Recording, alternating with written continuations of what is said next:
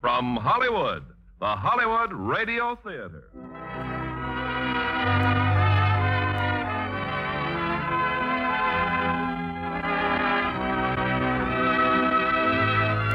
Starring Susan Hayward, David Wayne, Rory Calhoun, Thelma Ritter, Robert Wagner, and Jane Froman's voice in With a Song in My Heart. Ladies and gentlemen, your producer, Mr. Irving Cummings.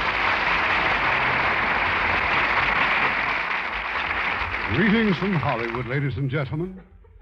Tonight is a gala evening in the Radio Theater because once again it is our pleasure to present the screenplay that the American moviegoers have chosen as the most popular picture selected in a nationwide poll conducted by Photoplay magazine.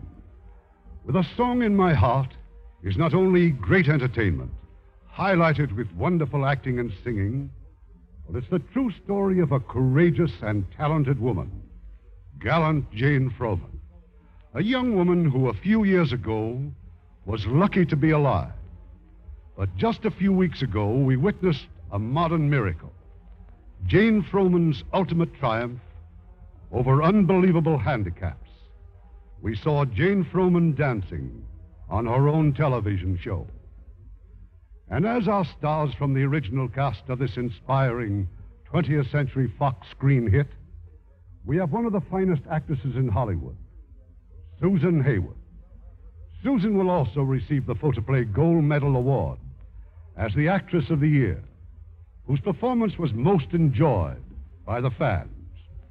And as her co stars, a wonderful array of talent Rory Calhoun, Thelma Ritter, David Wayne, and Robert Wagner. And it's wonderful to meet the world with a song in your heart because you'll have a special radiance for everyone to see. Now, with a song in my heart, starring Susan Hayward as Jane Froman, Thelma Ritter as Clancy, David Wayne as Don Ross, Rory Calhoun as John Byrne, and Robert Wagner as the soldier.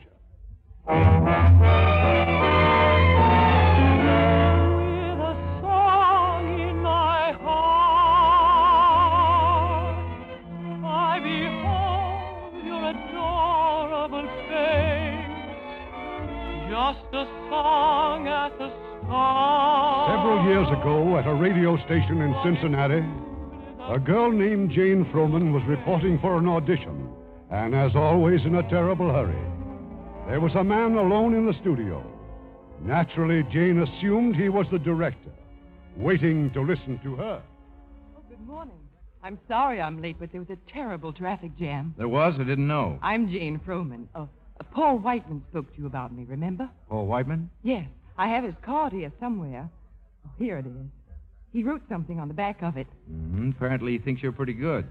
Well, what experience have you had? Well, I've sung once with the Cincinnati Symphony, and last month at one of Mrs. Taft's teas. And... Mrs. Robert Taft's teas? Uh huh. And before that at the Grand Central Theater in St. Louis. I was billed as the blues singing co-ed from Missouri U. You don't say. Well, uh, what would you like to sing for me? But I brought several things along. Uh, let's see. Do you know this one? Oh, you can accompany me? Well, in my own humble way. Ready? Okay, let's go. I saw you last night and got that old feeling when you came Uh, inside. but wait a minute. Pardon me. Your, your, your hands, the gestures. May I ask what this is all about? Well, I understood you're looking for a hot singer. Miss Froman, you're a very nice looking young lady. For all I know, you may even have a good voice. But in show business, you've got to have a lot more. You've got to know how to walk, how to smile, what to do with your hands. Well, just now I thought you were. Look, you're singing a song, not waving to a bunch of immigrants on Ellis Island. I'm sorry. May I try it again? Only if you sing it right and not the way you think somebody else might like it, okay? Okay. From the heart. I saw you last night and got that old. Oh, come in, come in, come right in. Thank you. Uh, this is Miss Froman, one of Paul Whiteman's proteges. I thought I told you if there were any openings for the sort of singing you do that I'd let you know. Yeah, that's exactly what you said. But as I sat here letting these unhappy words sink in, Miss Froman appeared. She mistook me for you, so I'm auditioning her. You're not the director? No, no, he is. Go ahead, show him your card, Miss Froman. No, no, that won't be necessary. I'm on my way to lunch, and, And I don't stand have... over there. Go on, where you can see her. This is this you gotta hear. Really, don't you think if I just. Uh, sing the number, Miss Froman, and remember what I told you. I saw you last night and got that old. No, no, no. That's not it at all. We're looking for a hot singer, one with a lot of... A verb. Uh, exactly. Huh? Okay, Miss Froman? The Ellis Island version. I saw you last night and got that old feeling when you came inside. That's I enough. got Yeah, that. that's more like it. I, I think we can find a spot for you doing commercials. Ten dollars a program. Ten dollars? Well, if you don't want it, just say so. Oh, but I do want it. Very much. All right, then be in my office tomorrow at 10 o'clock. We'll start you out on Jim's Toasty Peanuts. No, brother. By the way, Uh, yes, sir. I seem to have forgotten your name. Don Ross. Yes. Well, this piano is for studio use only. Our studio, not yours. Yes, sir. Goodbye, Miss Froman. Goodbye. Oh, and thank you. You sort me? Why, no. Should I be? After all, I almost lost the job for you. Yes. But then, of course, you're right. He's wrong. How's that again, ma'am? Give me credit for having a little sense, Mr. Ross. Besides, now that I've got the job, I'll sing my way. Excuse me, your way. May I ask you one more question? As many as you'd like. How'd you like some lunch? Frankly, I'd love it. Okay, I'll buy a peanut butter sandwich. I might even make it Jim's toasty kind. After all, you gotta plug the product.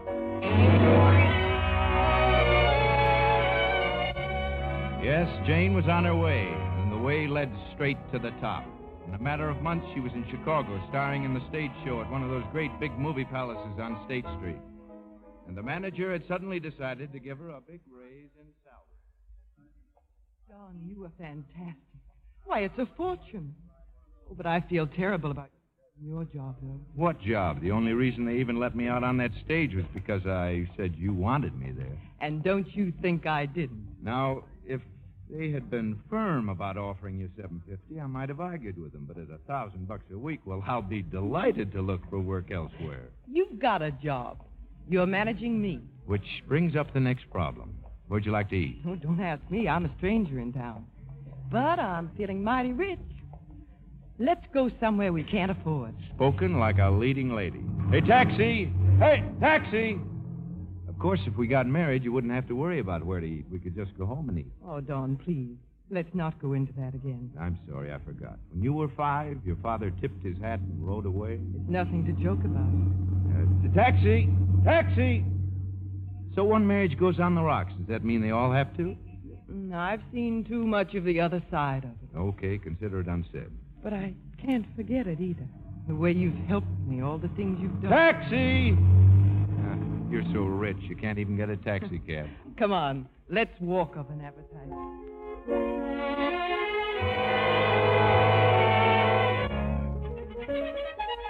After Chicago, Jane had only one place to go New York, the capital of show business. From her first performance, Jane was in. Meanwhile, what about me? Well, I'll bite. What about me? Oh, I managed a few jobs here and there, even a trip to Hollywood for a movie test. But as soon as I was back in New York again, Don, well, come on in. I thought you were still in California. well, we all make mistakes, you know. Miss me? Mm, Like a front tooth. Well, what about your picture? Listen, if those birds think I'm going to stay in Hollywood just to play a stooge for Victor Mature. Besides, if I'm out there, who's going to run out and get you a jar of cold cream if you need it? Oh, I was so in hopes this would be the break you've been waiting for. Don, maybe if you talk to them. Look, look, who cares? The chief gives you a nice ride and plenty of time to read the papers, especially Winchell's column. You and that Long Island polo player. Him? He's all right. He's fun. Not a brain in his head. but quite a bundle in the bank. Oh, he's down to his last million or two. Reduced to that, huh? Mhm. Now, uh, what were you saying? I wasn't saying anything. There was something you said about running out and getting me a jar of cold cream when I needed it. Oh, it's just a way of talking. You know, it's true. I've, I've let you do so many things for me. Well, I'm the slave type. I like doing them. And you know how I feel. The question is, how do you feel? I don't know what to say, Don. You've been so wonderful to me. hmm But you're not in love with me, is that it? Well, I didn't say that. It's just. Well, I'm not sure. Maybe I am in love with you. Okay, that's good enough for me. They tell me there's been quite a run on marriages lately. War fever or something. Anyway, how about dropping down to City Hall with me some morning?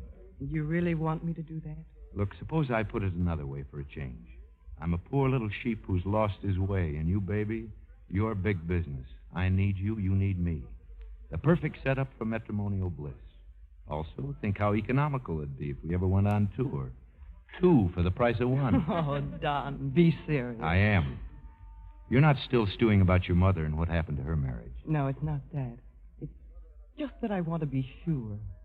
Maybe this is a silly thing to say, but I want a home, Don. A real home. Well, now, what do you call this? A shanty in old shanty town? I don't mean just a house. Look, if it'll relieve your mind, I'll give you my word that as cook, dishwasher, lover boy, I'll be strictly Phi Beta Kappa. What more could you wish for than that? I can't think of a single thing, Mr. Ross. Then the answer is yes? The answer is yes.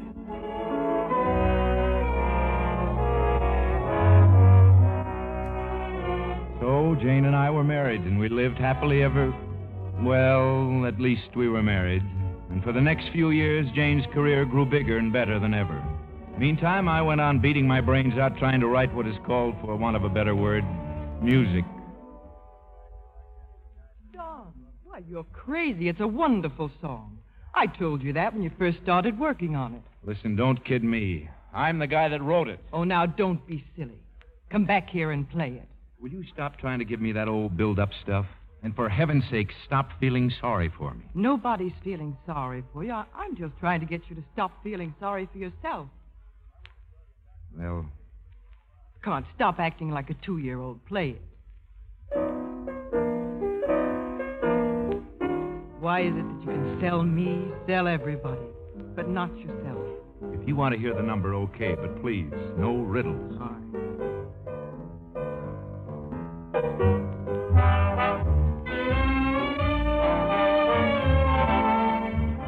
A few nights later, Jane sang my number at the nightclub. When she came back to the dressing room, Well, you see?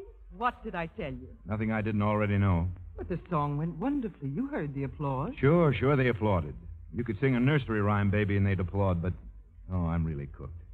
What's Froman trying to do? Make a songwriter out of her husband?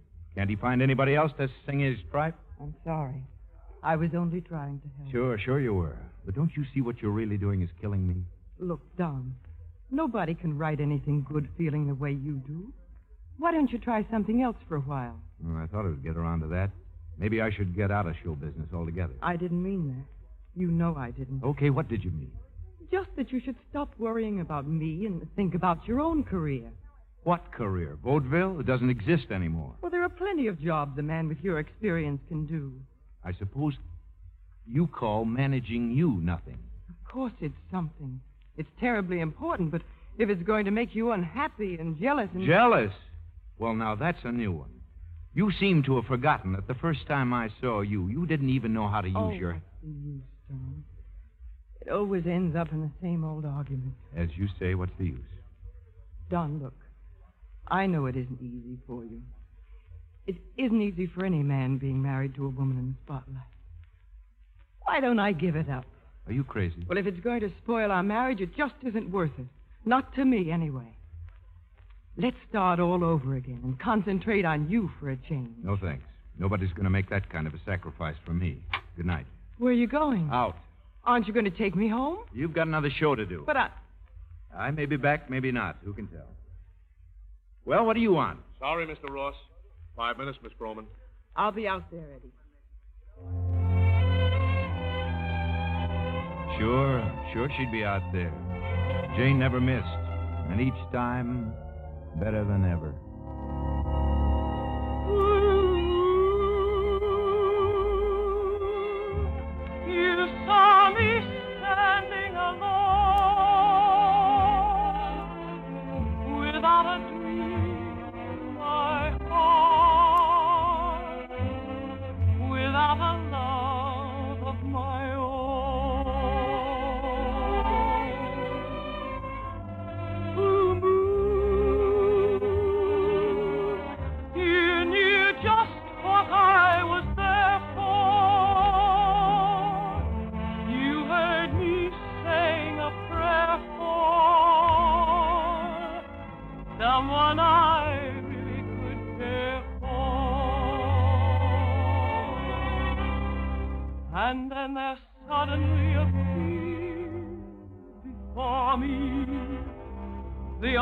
One my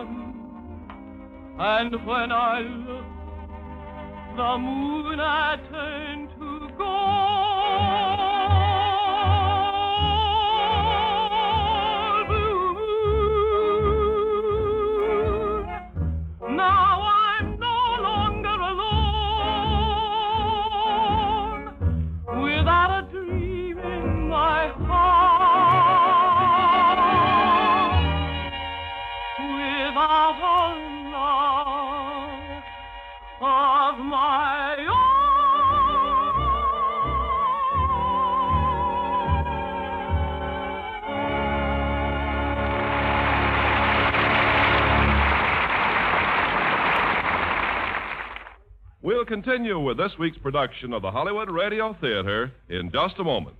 Make a friend, and you make an ally. There's a thought for you to keep in mind, as many another American has. In 1864, Clara Barton gave up a successful job in the patent office in Washington and devoted the rest of her life to bringing physical and mental aid to the wounded and dying on the battlefield. At first, it was the soldiers of the American Civil War. But when the war ended, she was forced to go abroad to recuperate from nervous exhaustion. While she was in Switzerland, Napoleon declared war on Prussia. Clara Barton was urged to return to her own country, but she refused. She felt it was her duty to remain in Europe and help the wounded of this new war. It didn't make any difference to her if they were French or Prussian. She didn't ask the nationality of the sufferer when she stopped the flow of blood from a soldier's wound. In spite of many inconveniences and hardships, she traveled across the rugged German countryside to reach the Prussian front lines. But there she was told that the only way she could be allowed into a frontline camp would be as a prisoner of war. Clara Barton agreed, and as a prisoner until the end of the war, she continued to do her work with the wounded Prussian soldiers. After the war, she remained in Europe to help the defeated French. When she sailed for home in 1873, grateful Europeans bestowed on her many medals of honor, including the Gold Cross of Remembrance, the Jewel of the Red Cross, and the Iron Cross of Merit. Once again, an unselfish American had discovered that by helping others, you help your country. Now, our producer, Mr. Cummings. Act two of With a Song in My Heart, starring Susan Hayward as Jane Froman, David Wayne as Don Ross, Rory Calhoun as John Byrne, Thelma Ritter as Clancy, and Robert Wagner as the soldier.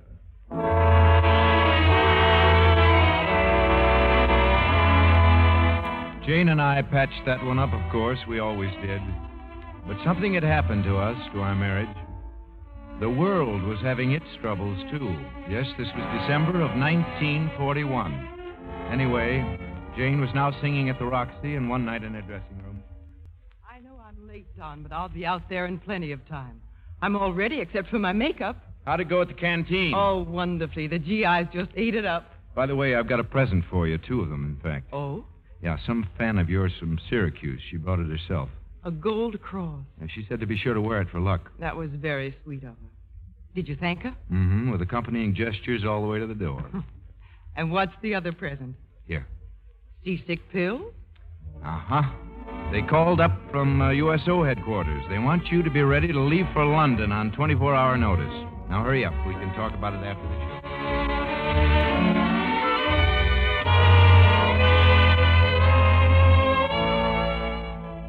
It was at this precise moment that I entered the story. My name, John Byrne. Occupation, commercial airlines pilot. Together with an old friend, I'd fought my way into the Roxy to see and hear a girl who had long been my favorite singer. And the very next day, as fate would have it, when Jane was on a plane bound for London, I showed up once again, only this time doing my job as a member of the plane's crew.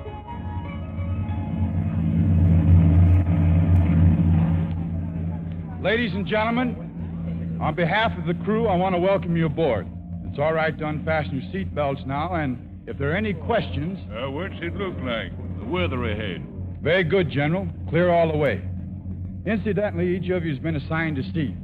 We'll appreciate it if you occupy the same seat on all takeoffs and landings. I've forgotten why, but the company prefers it that way. now, if there's anything we can do, please let us know. Meanwhile, thanks and have a nice day.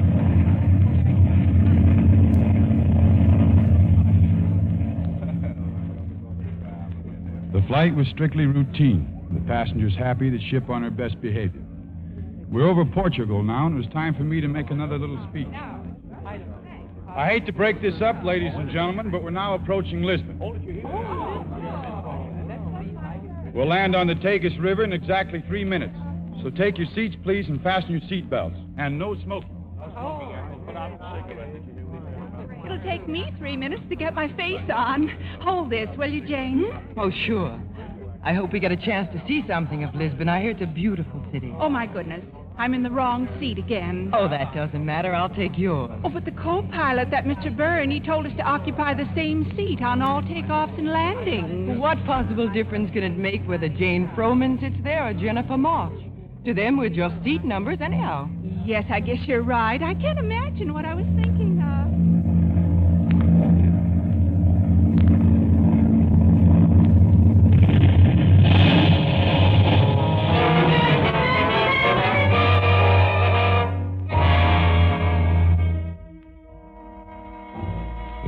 crashed into the bay, so close to Lisbon Harbor that the rescue of the survivors was underway in a matter of moments. They rushed us to a hospital.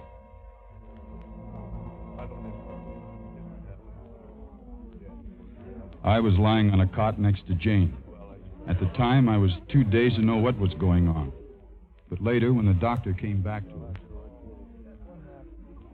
Senhor, the nurse tells me that you wish to know the truth. Yes. I want to know. Your right leg is almost severed below the knee. It is a compound fracture, Senhor. There are also three broken ribs and a crushed left ankle. It uh, may be necessary to amputate your right leg. Doctor, Yes. if you do decide to amputate, would you please tell me first? I will tell you, Senhor. Nurse, get her ready for surgery. Yes, Doctor. Nurse, what were they saying about him before? Him who? Over there, the co pilot, Mr. Byrne. Nothing. Nothing at all. Just a lot of Portuguese double talk. They don't think he has much chance, do they? Where'd you get that idea? He's fine. Now relax, kid. I gotta give you another shot.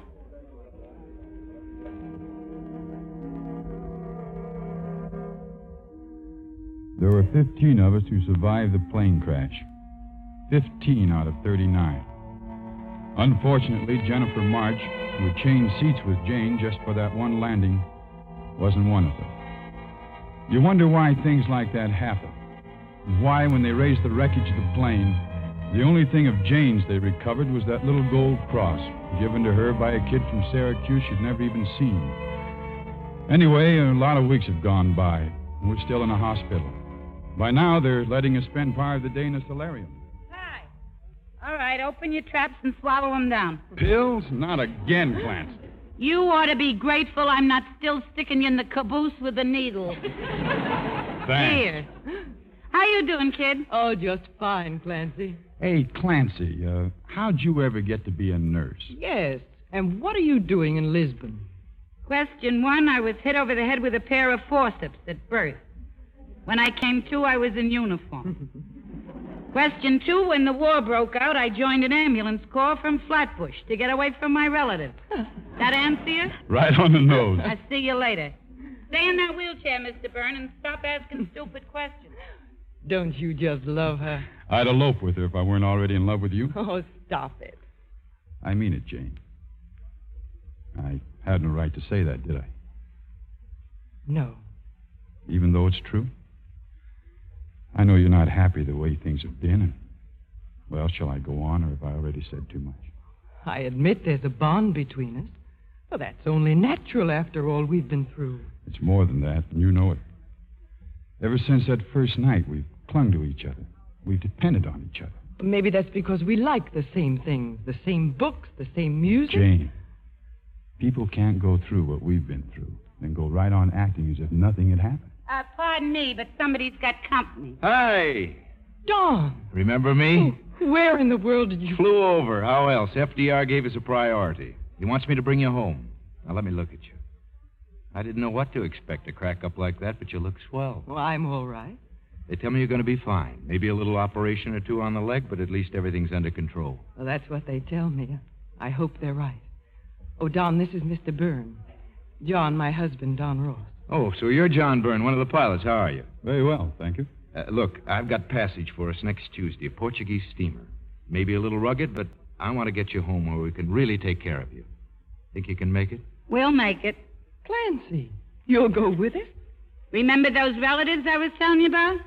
Just got a wire. Two of them's been drafted.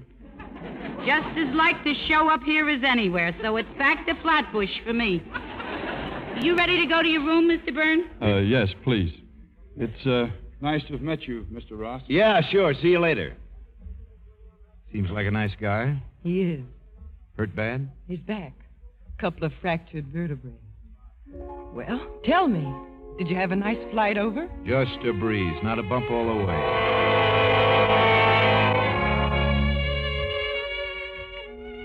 I guess it's my turn now to horn in on the story. Me, I, I'm the nurse, Clancy. Well, we went home to New York, smack into another hospital, and a brand new set of doctors. Well, Doctor, what did those x rays tell you? Yes. Am I still photogenic? It's a beautiful picture. But I'm afraid that bone isn't knitting the way it should. Oh, well, what are we going to do about it? Well, I'd say a bone graft is indicated, but I can't guarantee success. A great deal depends on the patient, Mr. Ross. Good patient can make a bad doctor look awfully good. You a good patient? Terrible. When do you operate? I'd like to arrange it for tomorrow morning. I was booked to ride in the fourth at Belmont tomorrow. You can always be scratched. Well, see that I am, Clancy. No use keeping the doctor waiting. Uh, Mr. Ross, I want to show the x-rays to Dr. Jameson. Uh, I'd like you to be present. Of course. Take it easy, Jane. I'll be right back. They're going to take my leg off, Clancy. Yeah, who said so? He didn't have to say so. I know. You don't want to pay any attention to doctors. They got a view with alarm so that later they can point with pride, you know, like politicians. You stay put, kid. I'll get it. Hello? Clancy from Flatbush. Still true to me? Well, welcome home. Sure, I'm true to you. Wait a minute. Who is it? Don't be so nosy. Here. Hello? Hi. John. John, where are you? Doctor's hospital. They flew me in this morning, straight to the x ray room. They tell me I'm cured. Now, when can I see you? Today? This afternoon? Well, I, I'm not going to be able to see anybody for a while. Tell me, how are you?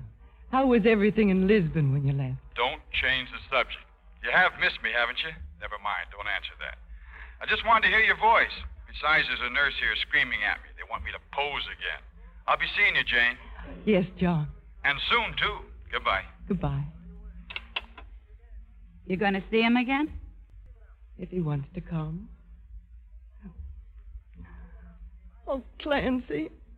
What am I going to do? Oh, there, there. Now, none of that. I've never known anyone like him. When he's with me, I don't even hurt as much. I know. I know. I don't want to hurt Don, but for the first time in my life, I'm really in love. I tried not to think about him. I keep telling myself that nothing will come of it. But I need him, and I want to see him. Oh, Clancy, what should I do? Well, well, the first thing you should do is stop acting like a female. When you're through with all this, you'll have plenty of time to decide. But right now, let's do what the doctor said, huh? Give him a break, right? Right. That's my girl.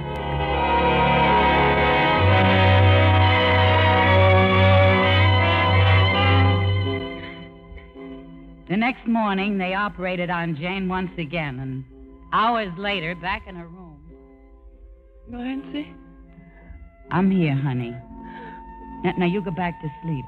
Rest is what you need. Clancy. How do you feel, kid? Still a little woozy? Huh? My. my leg. Don't worry, kid. It's still here. Oh.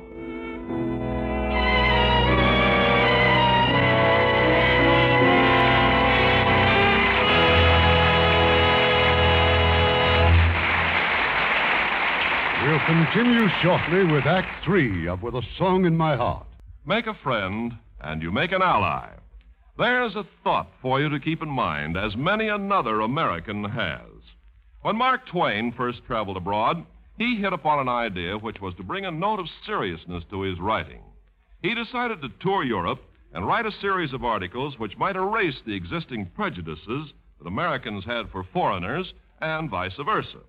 He wrote about the questionable behavior of some American tourists abroad and about the European stubborn refusal to recognize the fact that such Americans were not an honest picture of their countrymen. Well, gradually, people all over the world became interested enough in his writings to buy his books. Through them, they learned to understand and respect each other. After his marriage, he and his wife visited Australia, New Zealand, Ceylon, and India and his writings continued to strengthen the bond of international friendship. Own words is an example of his understanding of people. I came to England, he once wrote, with the intention of writing a devastating satire on your form of life. I anticipated finding great humor in your English culture and your social customs. Instead, I've found English home life to be a substantial and altogether admirable institution. Your society furnishes examples to be followed rather than satirized. You've given me a fuller understanding of your country and your people. He also gave America a fuller understanding of England, for he discovered that by helping others, you help your country.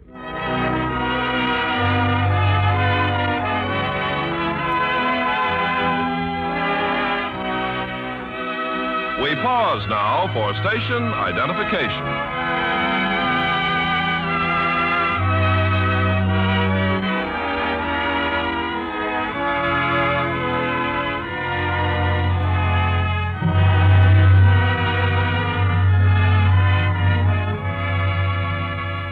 The curtain rises on Act Three of With a Song in My Heart, starring Susan Hayward as Jane Froman, Rory Calhoun as John Byrne, Thelma Ritter as Clancy, David Wayne as Don Ross, and Robert Wagner as the soldier.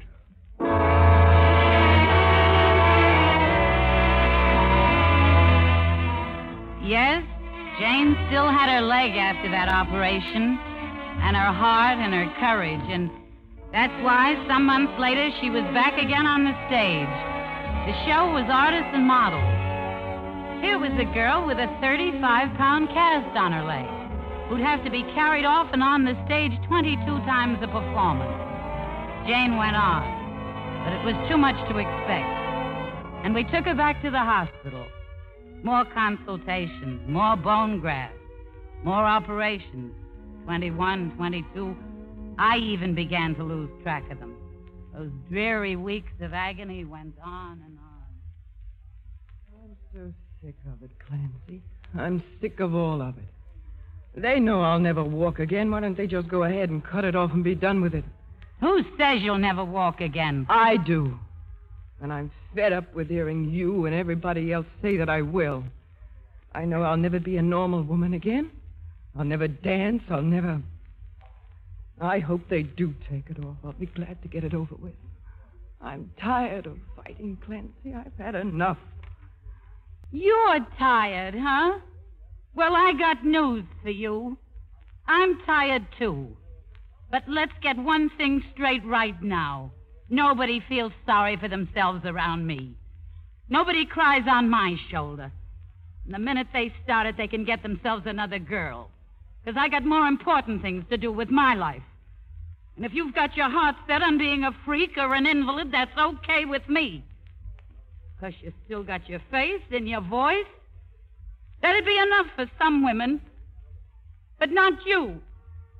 Because you just haven't got what it takes. Got. What's the matter with you, Clancy? Uh, shut up before I knock your block off.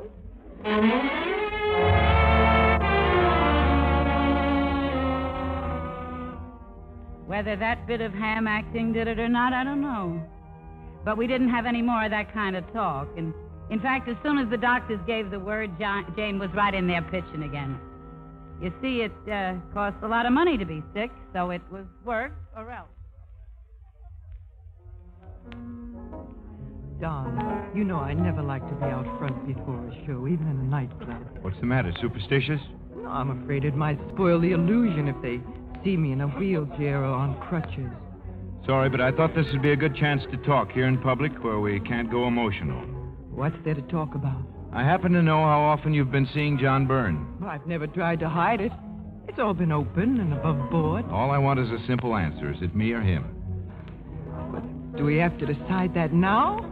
I've got two shows to do. You can't keep putting it off forever, Jane. I know it's tragic what's happened to us, to our marriage, but don't talk as if we'd done something wrong because we haven't. But there has to be a showdown sometime, and it might as well be now, especially since Byrne is here. Here? Well, look. John, what? Hello. Glad you could make it, Byrne. Sit down. Thanks. I forgot to tell you, Jane, I asked Mr. Byrne to drop by. Now, if you two will excuse me, I've got to make a phone call. He doesn't have to make a phone call. I know. He thinks it's time for a showdown. So do I. What's the answer, Jane? I'm not going to see you again. Is. Is that what you want? I don't know. Maybe not, but but that's the way it has to be. He's still my husband. I'll still write you. I'll, I'll still phone. I won't answer. It's really because you're not sure about your leg, isn't it? As if that could affect the way I feel about you. Max, Max, can you help me, please? Certainly, Miss Froman. I want to go back to my dressing room. But Jane, Please, not now. Good night, John. Oh, you're back. Again. All alone? yes, uh, Ross, if you don't mind, I, I think I'll run along. But you can't walk out just before Jane's number. You're going to see one of the greatest entertainers in the business tonight. Well, Okay. Okay, I'll stay. Jane stood next to the piano. They'd figured out a way to sort of prop her up there. But to look at her, to hear her, you'd never know in a million years that anything was wrong.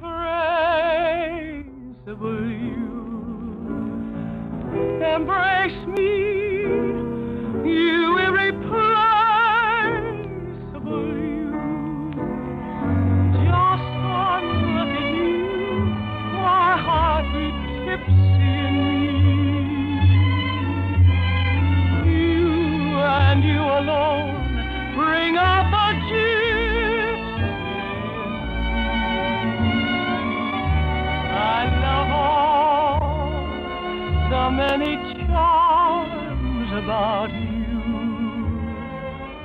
Above all, I want my arms about you.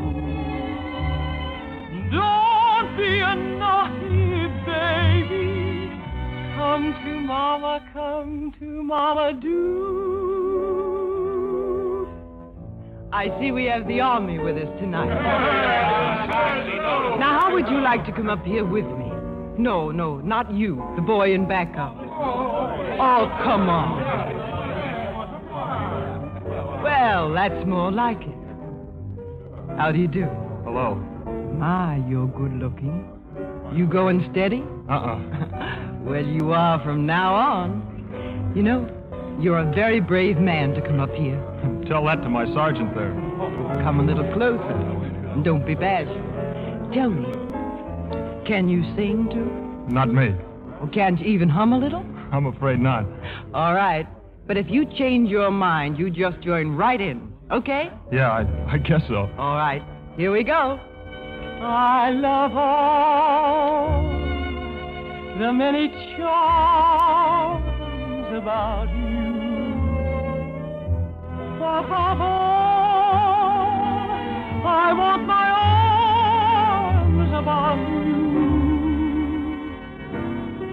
What's the matter, soldier? Still nervous? My hands. I don't know what to do with my hands. Just put them around my waist and I'll know where they are. Naughty baby, come to mama, home tomorrow. My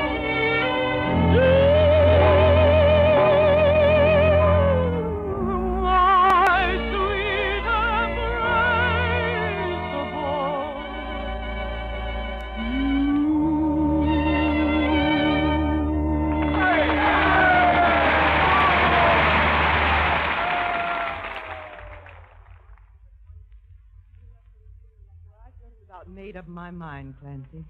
Now, what about you? How'd you like to go overseas again for the USO? About as much as I'd like to get kicked in the head by a mule. Well, of course, the Army might think it's too great a nuisance carting me around, but I'm certainly no good to myself or anyone else here. Maybe I could do a little good over there. And uh, what about Buster? Don? It should be relief to him. And how about the wild blue yonder? Now, Clancy, you know just as well as I do that as long as there's a chance I might lose this leg, I can't even. Uh, look, look, now, this got nothing to do with you, you understand? But did you ever think how nice it would be for a dame if she could forget about how she looked for a change?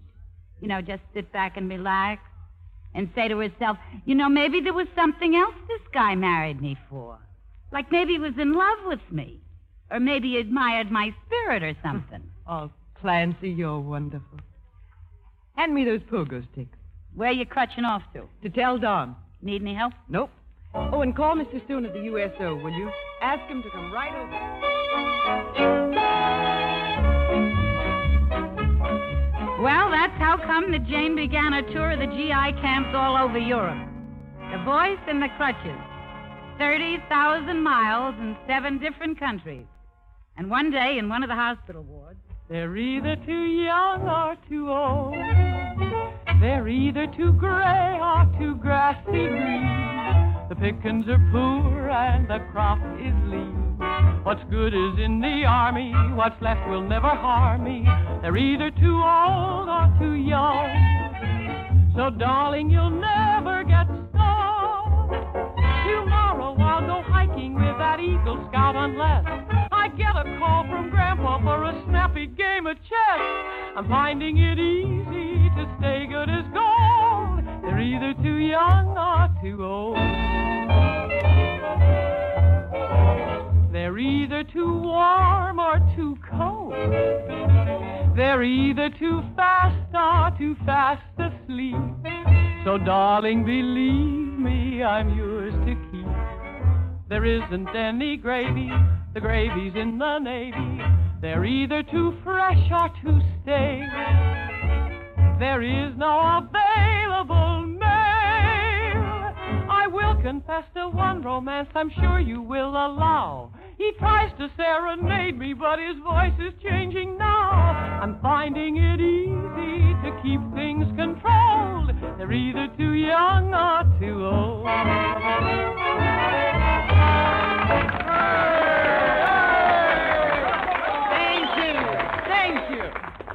Anybody here from Missouri? Oh, come on now. There must be somebody here from Missouri. Well, that's still a state in the Union, isn't it? There's one, Miss Froman, him over there. Stand up, soldier. Don't be bashful. Oh, no, not him, Clancy. Why not? What's wrong with him? Shell shock. I, I better stop him. No, leave him alone. She can handle him. Hi there. What part of Missouri are you from? Don't tell me you're from my own hometown. Not from Clinton. No? Well, let me guess then. St. Louis. Independence. All right, I give up. You tell me. Char- Charlottesville, Charlottesville, Missouri?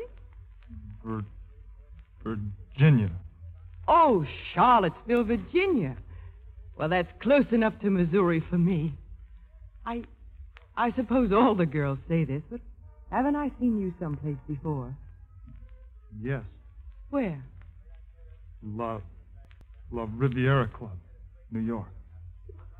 Why, of course. Embraceable you. Why, we did half the act together. How would you like me to sing something now, just for you? You would? All right, you name it. I'll. I'll walk alone. I love that song. It's one of my favorites. I can't believe it, Clancy. That boy hasn't spoken ten words since he came here. I'll walk alone because to tell you the truth, I'll be lonely.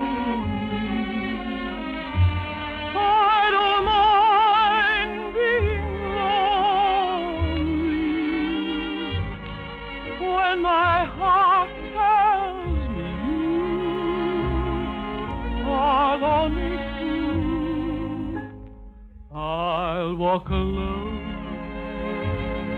They'll ask me why, and I'll tell them I'd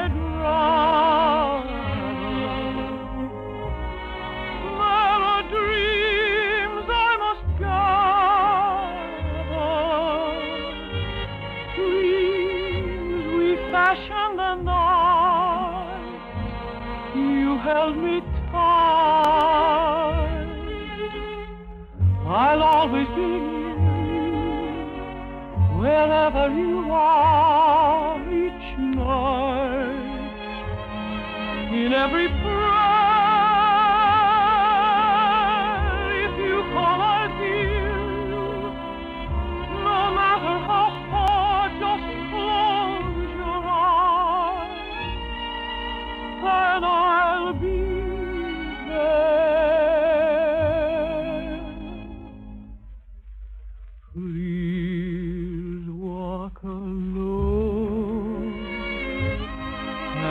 send your love and your kisses to guide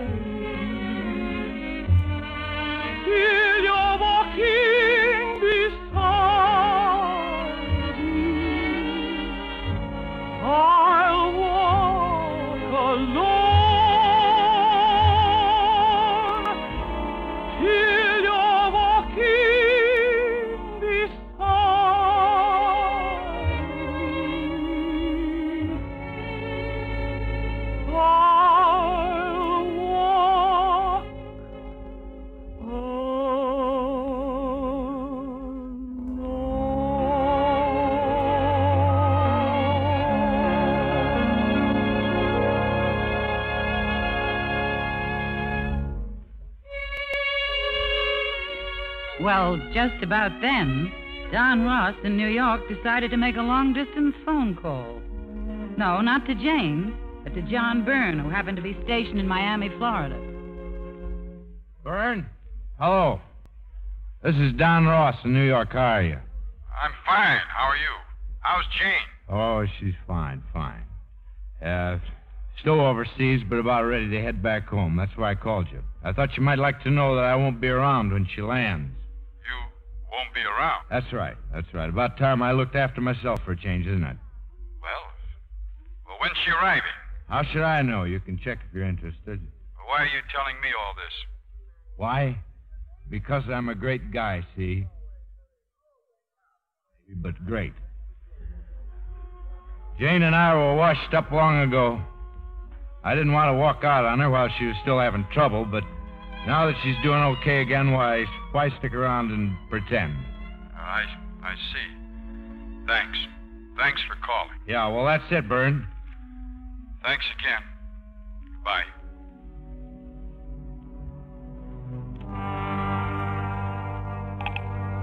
Have you completed your call, sir? Yeah. Yeah. Goodbye, Jane, darling.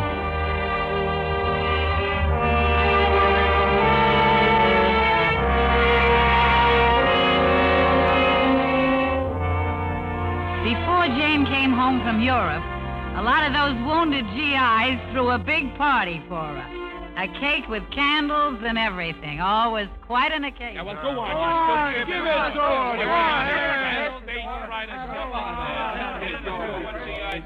All right, now cut it out.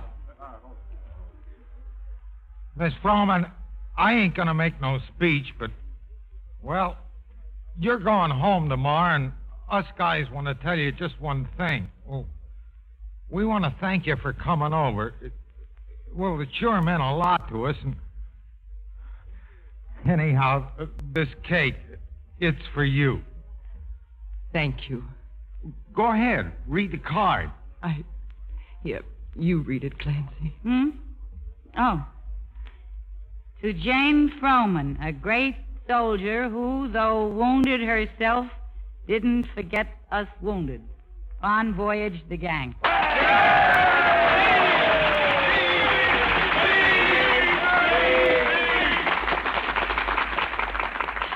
Men, there'll never be another night like this. With all my heart, thank you.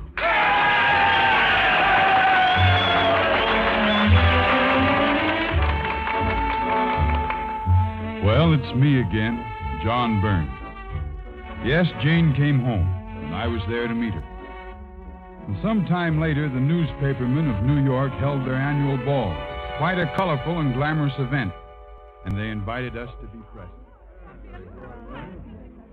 Well, ladies and gentlemen, for those of us in show business, on newspapers, or who are just plain ordinary music listeners, this is an occasion of special significance and pride. For among those who are being honored tonight is a very wonderful singer and a very great lady who has just been named the most courageous entertainer of the year. Ladies and gentlemen, Miss Jane Froman.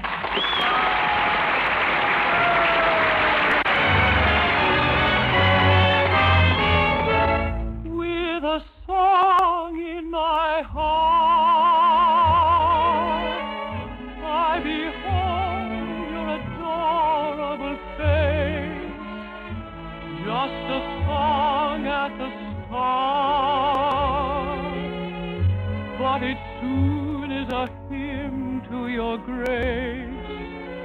When the music swells.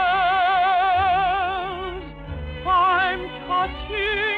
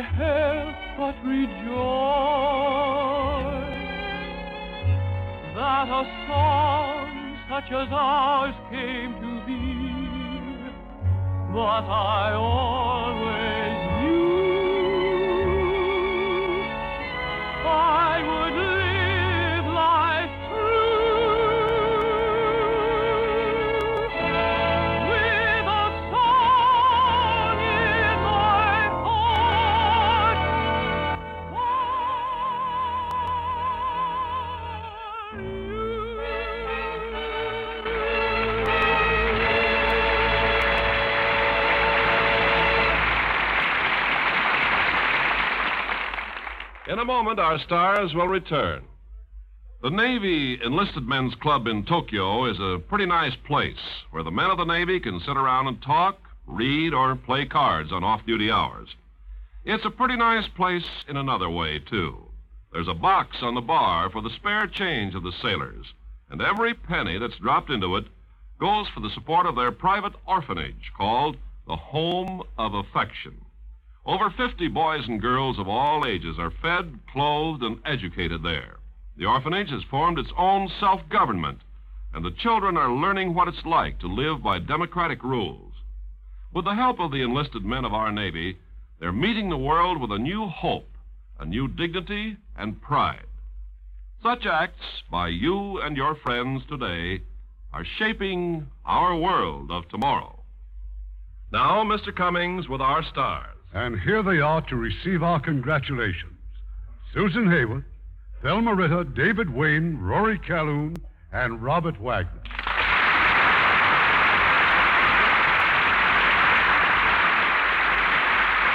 Susan, our special congratulations go to you for your gold medal award as the Actress of the Year, whose performance was most enjoyed by the fans. Well, believe me, Mr. Cummings, I'm very happy to receive such an honor. And I'm most especially happy to announce that Jane Froman will receive a gold medal award for the picture, too. It was wonderful to have had Jane sing her own songs tonight. Yes, and let's not forget all the other people who shared in the picture. The author, the late Lamar Trotti, and Walter Lang for his splendid direction. Yes, tonight they will receive photoplay gold medals. And our heartiest congratulations to 20th Century Fox, which produced With a Song in My Heart. And to all you stars who must be very proud of your studio. Well, we are, Irving, and we know you have a soft spot in your heart for 20th. You made some of your best pictures there. 20th always makes good pictures. I think. I think 20th has put out a variety of good pictures lately.